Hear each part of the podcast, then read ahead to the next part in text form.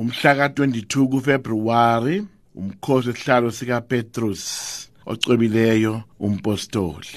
Isifundo sithathwe encwadini yokuqala uPetrus umpostoli bathandekayo.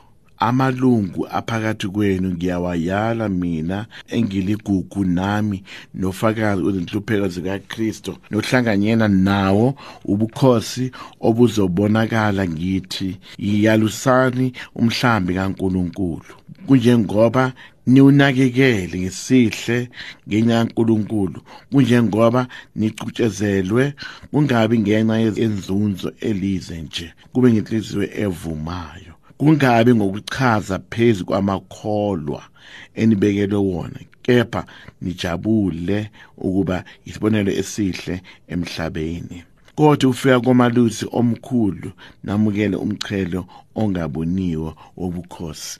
Nalo ke izwi lenkosi. Inkosi ngumalusi wami angiyikuswela lutho. Inkosi ngumalusi wami angiyikuswela lutho. Yangalusela emadlelweni aluhlaza. Iyangayisa ngasemanzini lapho ngiphumula khona eqabulisa umphefumulo wami. Inkosi ngumalusi wami angiyikuswela lutho. Yangihola ngendlela zayo zokulunga ngenxa yegama layo noma ngabe ngidabulisa oshona esimnyama angiyikwesaba okubi ngoba wena unami. Induku yakho umdundelo wakho lokwalusa kuyangimisa isibindi. Inkosi ngumalisi wami angiyikuswela lutho. Uyangiphakela esithebeni zami zibhekile ungigcoba ikhanda lami ngamafutha qinisa ukhamba lwami. Inkosi ngumalisi wami angiyikuswela lutho. Impela ubunene nomusa wakho kuyangilandela zonke izinsuku zokuhamba kwami ngihlala endlini yenkosi kuze kube nini nanini. Inkosi ngumalisi wami angiyikuswela lutho. Hallelujah.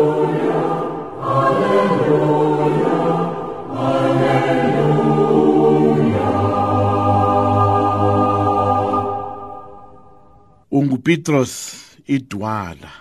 Phezu kwaleli dwala ngizokwakha ibandla lami. Amasango esihoko asoze alilahla. Haleluya haleluya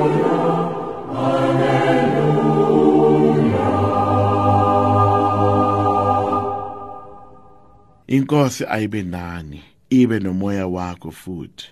Kufuye encwadini yevangeli njengoba ilethwe nguMateyu umpostoli. Kuleyo nkathi uJesu wafika ezweni laseKesariya Philippi wababuza abafundi bakhe wathi abantu bathi intana yomuntu ingubani na?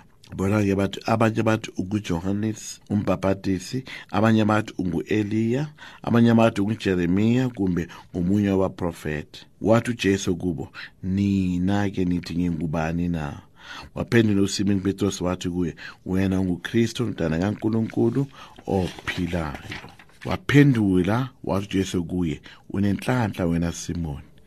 Kajona. Ngoba lokho okwambulelwe inyama kumbe igazi kepha ngubaba osezulwini. Nami ke ngithi kuwe ungupetro idwala. Bese lidwala ngizokwakha ibandla lami. Amasango esihoko awasoze alahlule. Ngizokunika izuthulelo zombuso wezulu oyokubopha emhlabeni noma kuphi kuyoboshwa nasezulwini. Niyokhulula emhlabeni kuyokhulula nasezulwini. Nalo ke ivangeli lenkosi.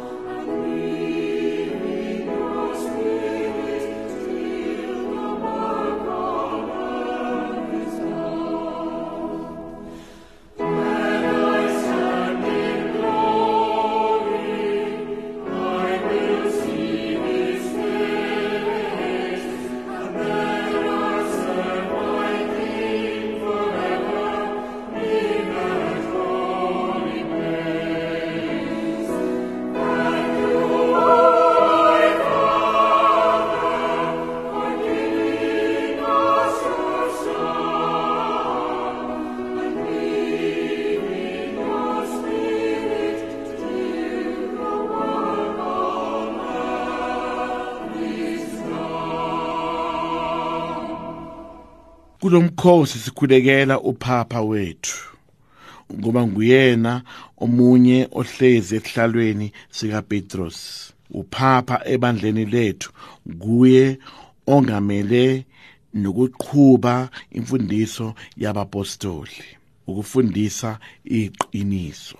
Nami ngithi kuwe ungupetros idwala. Phezu kwaleli dwala ngizokwakha ibandla lami. Amasango esihogo awasoze alahlule. Ngizokunika ihlulelo zombuso wezulu oyokubopha emhlabeni noma yikuphi kuyobophshwa nasezulwini nokukhulula emhlabeni kokukhulula nasezulwini. Sibona upapa wethu upapa Francis ezintweni eziningi azenzayo nalezo asifundisa zona ukuba sibe nomoya wokuzithoba. Sithande bonke abantu ngaba bacebile noma bampofu kodwa siphathe wonke umuntu ngendlela efaneleyo.